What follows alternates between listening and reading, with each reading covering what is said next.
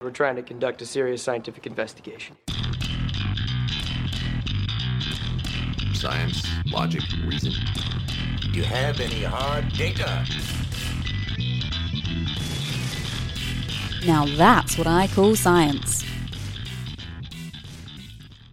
Hello, listeners. You're tuned into That's What I Call Science, the weekly radio and podcast show that brings independent and interesting STEM, so that's science, technology, engineering, maths, and medicine, to you from Lutruwita, Tasmania.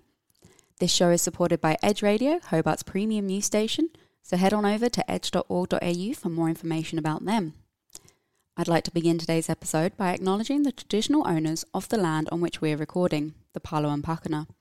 We're recording here on Lutruwita, but as we are a podcast, I'd like to also acknowledge the traditional owners of the land from where you, our listener, are tuning in from. On behalf of everyone here, I pay my respects to elders past and present. My name is Olly Dove, and I'm joined today by my co host, Simin Salarpour.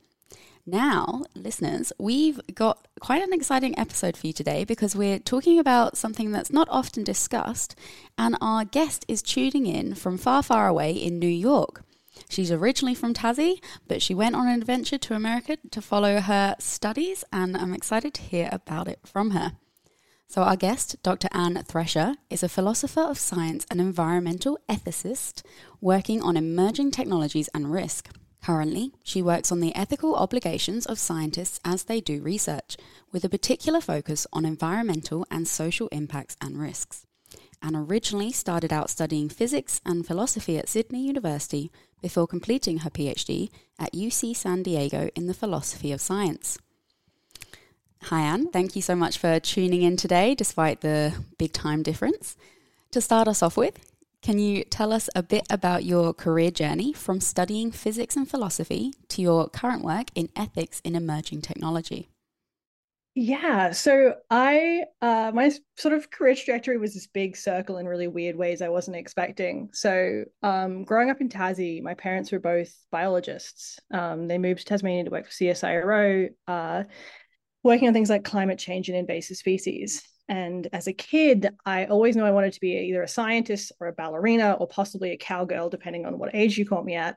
And so uh, when I got the opportunity, I ended up at Sydney University doing uh, two degrees, one in physics and one in philosophy, because I really wanted to figure out how the world worked. Like I was really just fascinated by these fundamental questions about like what is the world and how does reality sort of like happen. I did this double degree and uh, end up getting really interested in philosophy of science and particularly philosophy of physics. So, uh, as you said, off I wandered to California where I did a PhD.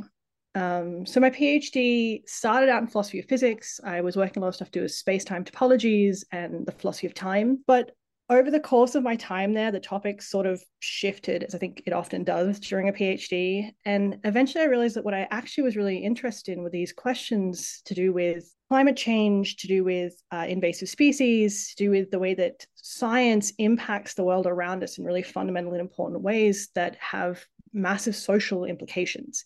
And so I started working on questions about like why we should trust science, how science works, um, what our ethical obligations of scientists ought to be. And by the time I finished my PhD last year, um, I'd sort of end up in this space I wasn't expecting starting. And so uh, out of that came uh, this book that I've recently published on why we should trust science called The Tangle of Science. Um, and my current position, so at the moment, I'm a postdoctoral researcher at Stanford, where I work with the new Stanford Doerr School for Sustainability. Um, and they're trying to figure out better ways to solve these sort of big questions to climate change, invasive species, and the energy crisis. And so I've sort of ended up in this great space where I get to work with a bunch of scientists. You know, I, I love science. It's something that I have a degree in. I um, I'm really passionate about the way that science can help with these problems.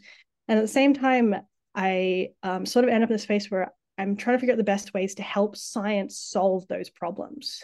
So the way I often think about it is that science often puts a lot of options on the table. Um, it tells us what we can do, but ethics, I'm an ethicist, ethics tells us what we ought to be doing right? Science gives us a lot of power, and with power comes risks, comes responsibilities, to paraphrase a Marvel comic. Um, and so, uh, as an ethicist, a lot of my work is working with the scientists and policymakers to figure out the best ways to make sure that science is getting us uh, is solving problems as best they can while minimizing the possible damages that come with you know these quite invasive and significant technologies. Wow, that's a lot to be able to cover and bring together two which could to very different or things that in the past might have been conflicting to have philosophy and science and because you've got that sort of we think of science as that quantitative type of approach whereas philosophy is much more qualitative.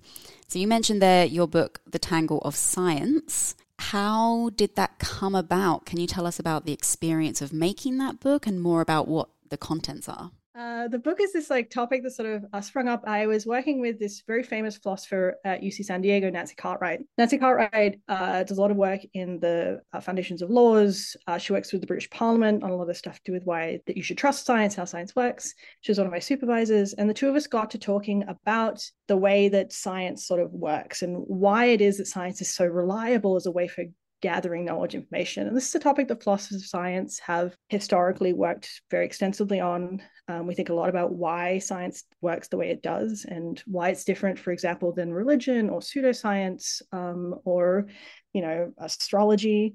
Um, like we're, trying to figure out like what is about this, the things that scientists do that sets them apart. And so Nancy and I got to talking. We ended up sort of spending a couple of summers researching and thinking through these problems. We brought some other people on board. Ended up with five of us uh, working on this book um, and so the book sort of delves into what is it about the structures of science that means that we can trust the way that science works. And we sort of talk a lot about this network of uh, structures and principles and methodologies and experiments and all the things that sort of go into making science what it is. Um, the book sort of examines how those things connect together in the right kinds of ways to give us reliability um, such that you can, you know, launch people to the moon and build bridges and perform laser eye surgery. Where can our listeners find the book? Where is it available? It's available. It's published through Oxford University Press. Um, I'm not sure it's available in Australia, but it's certainly available online here in America and in the UK. Wow, that's awesome. Uh, stick with us for part two as we dive into Ann's current work in ethics in science and technology.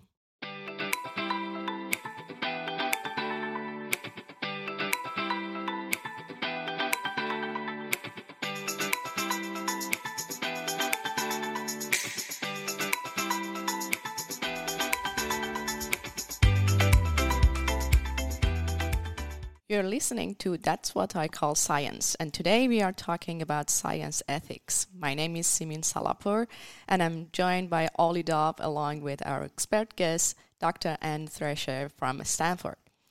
Before we go into current work, uh, let's jump back a bit. What was the topic of uh, your PhD? Could you please explain a little bit about what you've done uh, in your PhD? So my PhD was sort of a mishmash of a bunch of different topics that I was interested in, connected via the thread of philosophy of science and how philosophy can help with some of the problems science is encountering. So uh, the three topics, one was in synthetic biology. I work a lot with synthetic biologists on the ethics of uh, genetic modification and gene drives. So I wrote a paper thinking about the risks of gene drive technologies when it comes to controlling invasive species and how to think about our own obligations in a world where we kind of have the ability, we're rapidly developing the ability to deliberately wipe out species um, in the name of conservation. You know, think about eliminating rabbits from New Zealand or carp from Australia. Um, and they're these big, sexy technologies that have been referred to as silver bullets for the invasive species crisis. But because they're so big and so intensive, they come with a lot of risks associated with them, right? Like when something that uh, sort of highly interventionist goes wrong, and can go very wrong. And so uh, one of the things I, I, work on and my PhD was on was how to think about those risks and how to conceptualize them in cases where we may actually think that it's it's better for us to use these things even with these serious risks on the table. Then I also write a little bit in my PhD about uh, the ethical obligations of scientists um, and how to think about the harms of scientific research. We often think that uh, science's job is to put options on the table um, and then the ethicist sort of steps in and says yes to that option no to that option like do this one like you know weighing up like human interest versus animal interest like we should pick that thing to try and solve this problem. When in fact there is a lot of ethical decision making to be made even in what types of research we're trying to do right? Like what kinds of options we put on the table can radically change the way that we look at solutions. And so uh, part of my thesis was considering how to conceptualize those harms, thinking about how scientists ought to be doing research, what their duty of care was towards the public, towards society, towards the environment.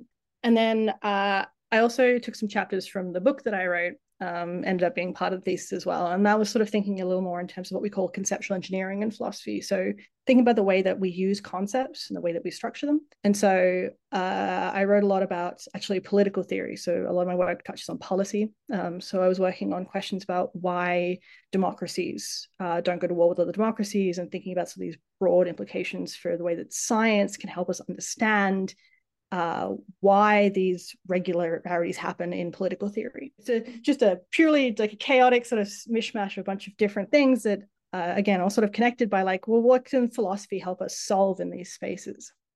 That is an awful lot to cover in a thesis. It's very impressive. What were the main takeaways? Did you were you able to sum up? Okay, so philosophy can do this for science. Was there an easy answer, or is it there's more questions than we can answer?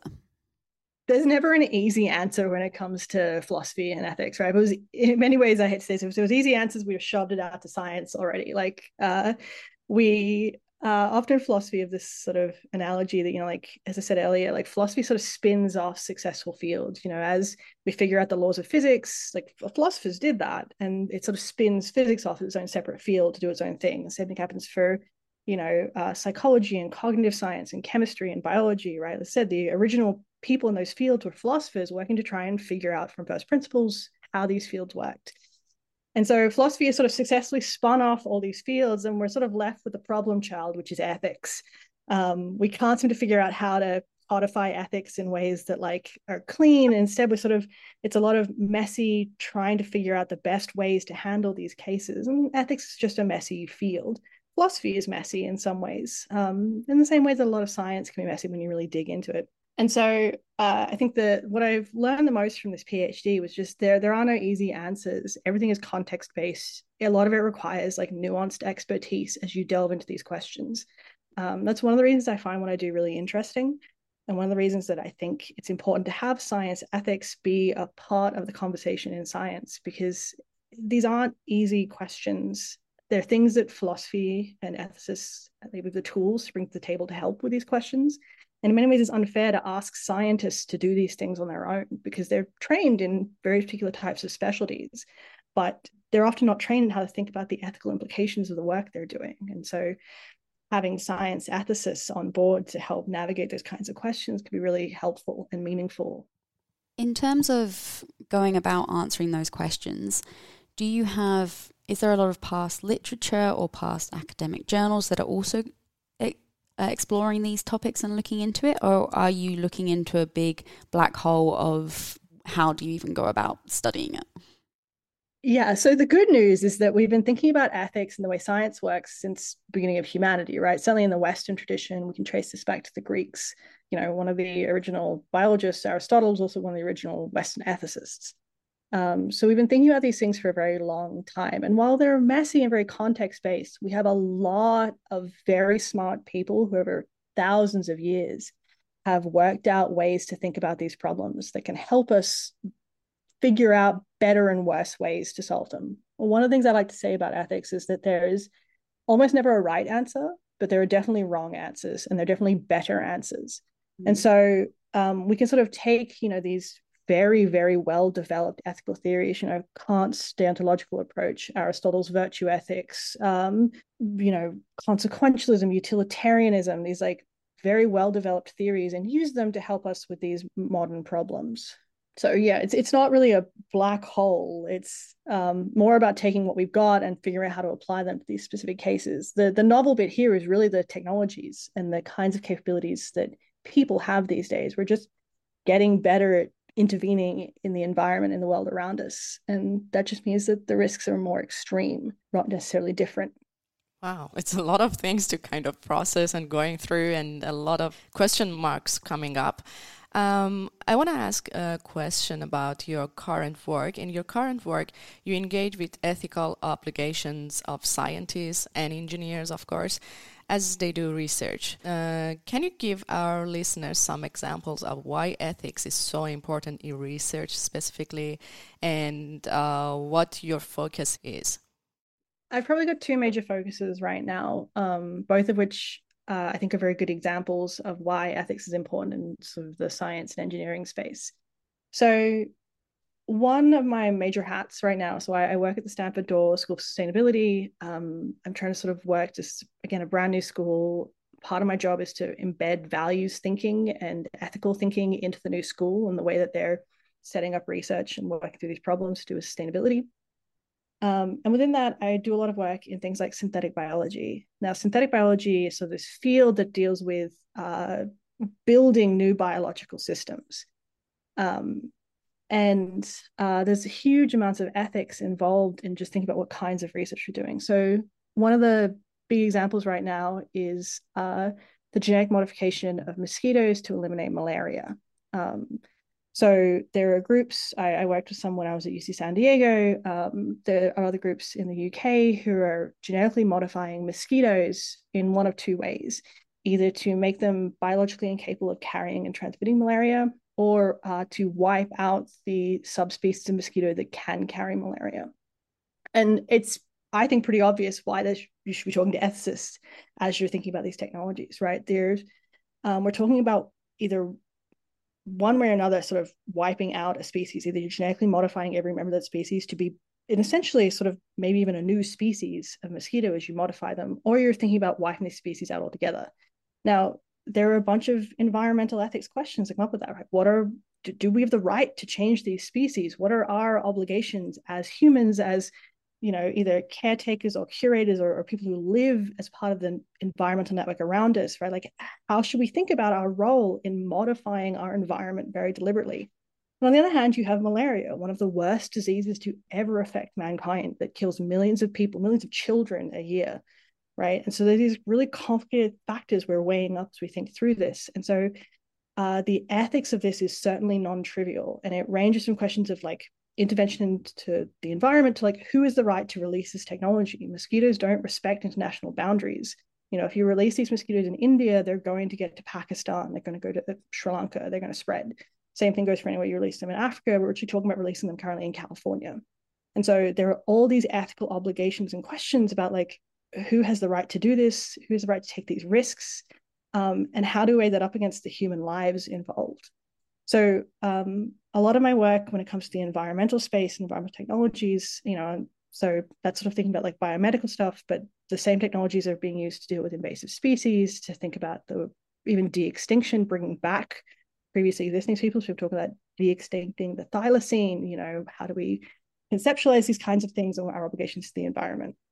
So the role of the environmental ethicist in these things, and my role is often to work with the scientists to think through how to weigh up these values um, and how to make these decisions in ways that provide the most benefit while also respecting all the various parties involved, both human and non-human. Um, the other project I'm kind of working right now that I think is a good example of this is I'm actually working with a group of uh, astronomers out Harvard and Smithsonian. So I'm coming back to my physics route. Uh, so I'm working with a bunch of astronomers right now at Harvard and Smithsonian um, to think about how to build telescopes in ethical ways. So um, astronomy has a long history of colonialism, of being associated with the military, of expansionism. Um, I don't know Many of your listeners have probably heard a lot about some of the issues happening in Mauna Kea right now in Hawaii um, to do with the 30 meter telescope. There are a lot of protests to do with the way that the scientists have come in and taken land traditionally owned by the Hawaiian people.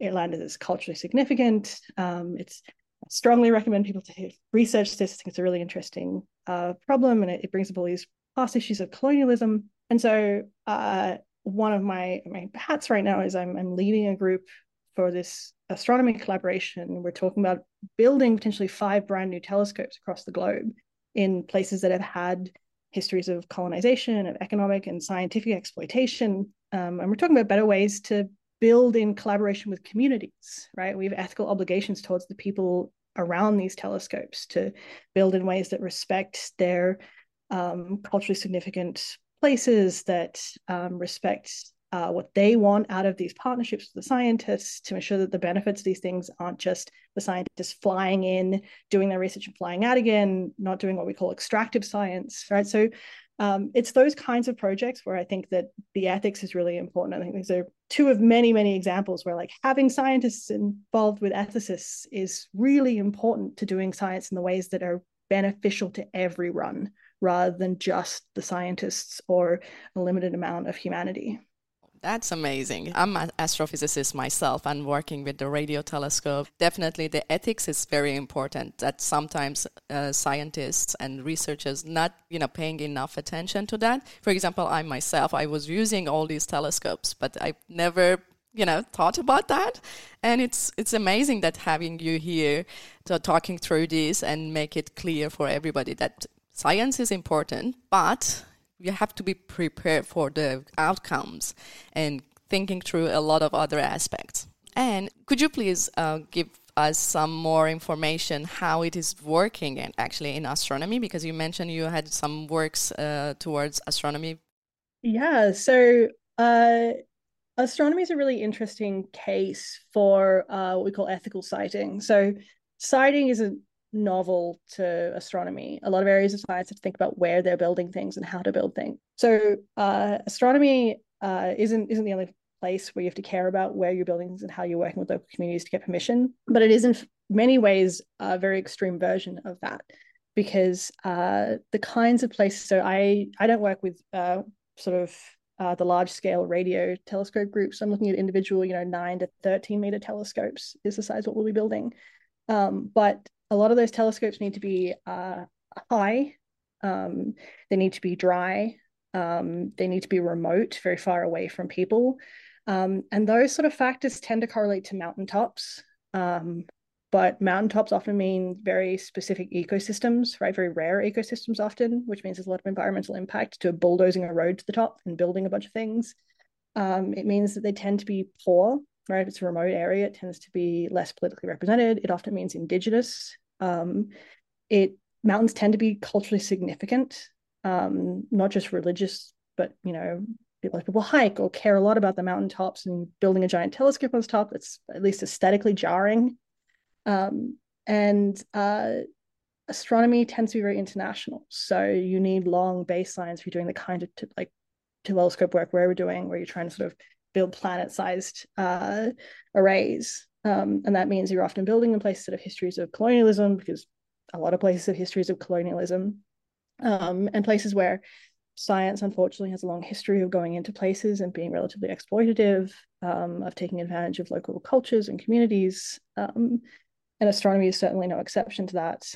Um, and so uh, astronomy has this difficulty when it comes to where to build telescopes that as i mentioned earlier is boiled over and not just in places like mauna kea but you know the square kilometer array in south africa has some issues. Some places in chile have had issues um, where it's you know the, the local communities have objected to the fact that scientists from especially you know western wealthy democracies have come in just built whatever they want to build and wandered out again. Um, and so uh, there's a lot of ethics involved in those kinds of projects. And so I, I lead a responsible siting group.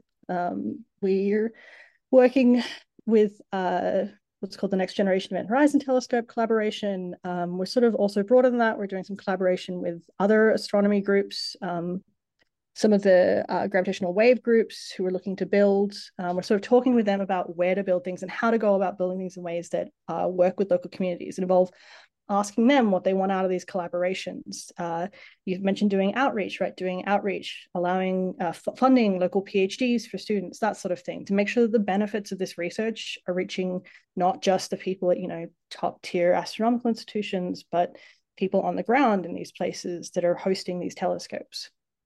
What role do we as scientists need to play in taking the initiative for these discussions that you men- uh, mentioned uh, versus seeking advice from others? Yeah, this is a really good question, I think, because a lot of scientists aren't necessarily trained to think about the ethics of the work they're doing. Um, you know, I have a physics degree. I don't think anyone ever mentioned the ethics of doing science during at any point during my physics degree. Um, it's something that we don't really emphasize when it comes to training our scientists. And uh, sort of as I try to gesture at throughout this, it's something that we need to care about, right? You're not doing your work in isolation. Science is part of society and it has impact on society and that means that scientists have obligations towards society and the environment and everything around them so i think at minimum scientists have an obligation to think through the work they're doing um, to uh, stop and think about what the benefits of their research is, but also what are the potential worst cases for their research? How might this be exploited? How might they be impacting people around them in ways they haven't thought about yet? And how can they minimize the harms of what they're doing? Now, as I said earlier, scientists aren't experts in this and in many ways it's unfair to ask them to be experts in this you know if you're an expert in you know astrophysics right asking you to also know ethical theory and like all this stuff in the background it's kind of asking too much in many ways what's not asking too much is to have some idea of what your responsibilities might be and to know that you know sometimes you have an obligation to reach out and get more expertise in these spaces to work with not just philosophers and ethicists but social scientists and historians and people who have expertise who can bring that to the table to help with these kinds of projects. That was incredibly fascinating to listen to and to see a new perspective because as someone who works in marine ecology exactly you don't often, I mean, I put in animal ethics for every field work, but I don't necessarily think about ethics beyond that. But it is a really important thing to bring into the work.